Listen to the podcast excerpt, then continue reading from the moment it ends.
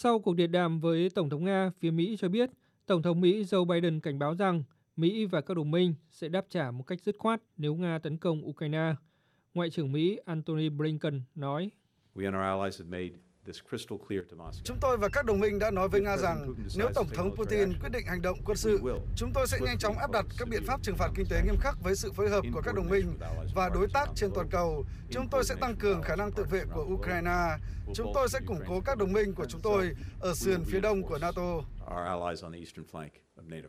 Tuy nhiên, điều đáng lưu ý là phía Mỹ cho biết Tổng thống Biden đã đưa ra một số cân nhắc để giải quyết một loạt yêu cầu an ninh mà Nga đưa ra đối với phương Tây vào cuối năm ngoái, bao gồm cả việc không cho Ukraine gia nhập Tổ chức Hiệp ước Bắc Đại Tây Dương, NATO. Về vấn đề này, cố vấn đối ngoại của ông Putin, ông Uri Usakov cho biết. Joseph Biden ờ, Trước hết, chúng tôi nhấn mạnh rằng Nga sẽ cân nhắc cẩn thận những cân nhắc mà ông Biden đưa ra trong cuộc điện đàm. Tuy nhiên, điều đáng tiếc nhiều cân nhắc của ông Biden không nằm trong những vấn đề trọng tâm mà Nga quan tâm. Trước đó cùng ngày, cuộc điện đàm giữa Tổng thống Nga và Pháp cũng đã diễn ra. Nội dung cuộc điện đàm về cơ bản là hai nhà lãnh đạo đều bày tỏ mong muốn tiếp tục đối thoại về biện pháp thúc đẩy các thỏa thuận Minsk liên quan đến khu vực Donbass, cũng như những điều kiện an ninh và định châu Âu, Tuy vậy, không thỏa thuận cụ thể nào được đưa ra. Trong ngày hôm qua cũng diễn ra một loạt các cuộc gặp trực tuyến và các cuộc điện đàm song phương và đa phương khác, như cuộc thảo luận trực tuyến giữa Bộ trưởng Quốc phòng Mỹ Lloyd Austin với những người đồng cấp Ba Lan, Đức, Canada, Pháp, Rumani và Italia, thảo luận về khả năng Nga có thể tấn công Ukraine.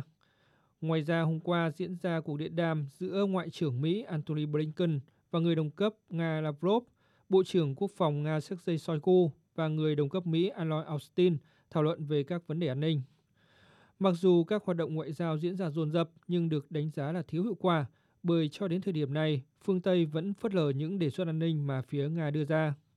Về phía Nga, nước này nhiều lần tuyên bố sẽ không tấn công Ukraine, nhưng nhấn mạnh có thể có hành động quân sự kỹ thuật trong trường hợp những yêu cầu của Nga không được đáp ứng. Nga nhiều lần tuyên bố lo ngại về khả năng Nga tấn công Ukraine chỉ là cái cớ để NATO tăng cường sự diện quân sự tại Đông Âu. Chính vì vậy, việc Nga tăng cường binh lực theo ba hướng giáp công Ukraine gồm bán đảo Crimea, khu vực biên giới phía tây nước Nga và Belarus đã cho thấy nước này sẵn sàng đẩy căng thẳng lên một mức cao mới nhằm buộc phương Tây chấp nhận bước vào bàn đàm phán về những yêu cầu mà Nga đưa ra. Trước những căng thẳng chưa có điểm dừng về tình hình tại Ukraine, hôm qua hàng loạt các quốc gia như Anh, Hàn Quốc, Estonia, Kuwait, Latvia, Mỹ, Na Uy, Hà Lan, New Zealand, Nhật Bản và Australia đã khuyến cáo công dân nhanh chóng rời khỏi Ukraine và tránh đến nước này trong bối cảnh tình hình an ninh ngày càng xấu đi.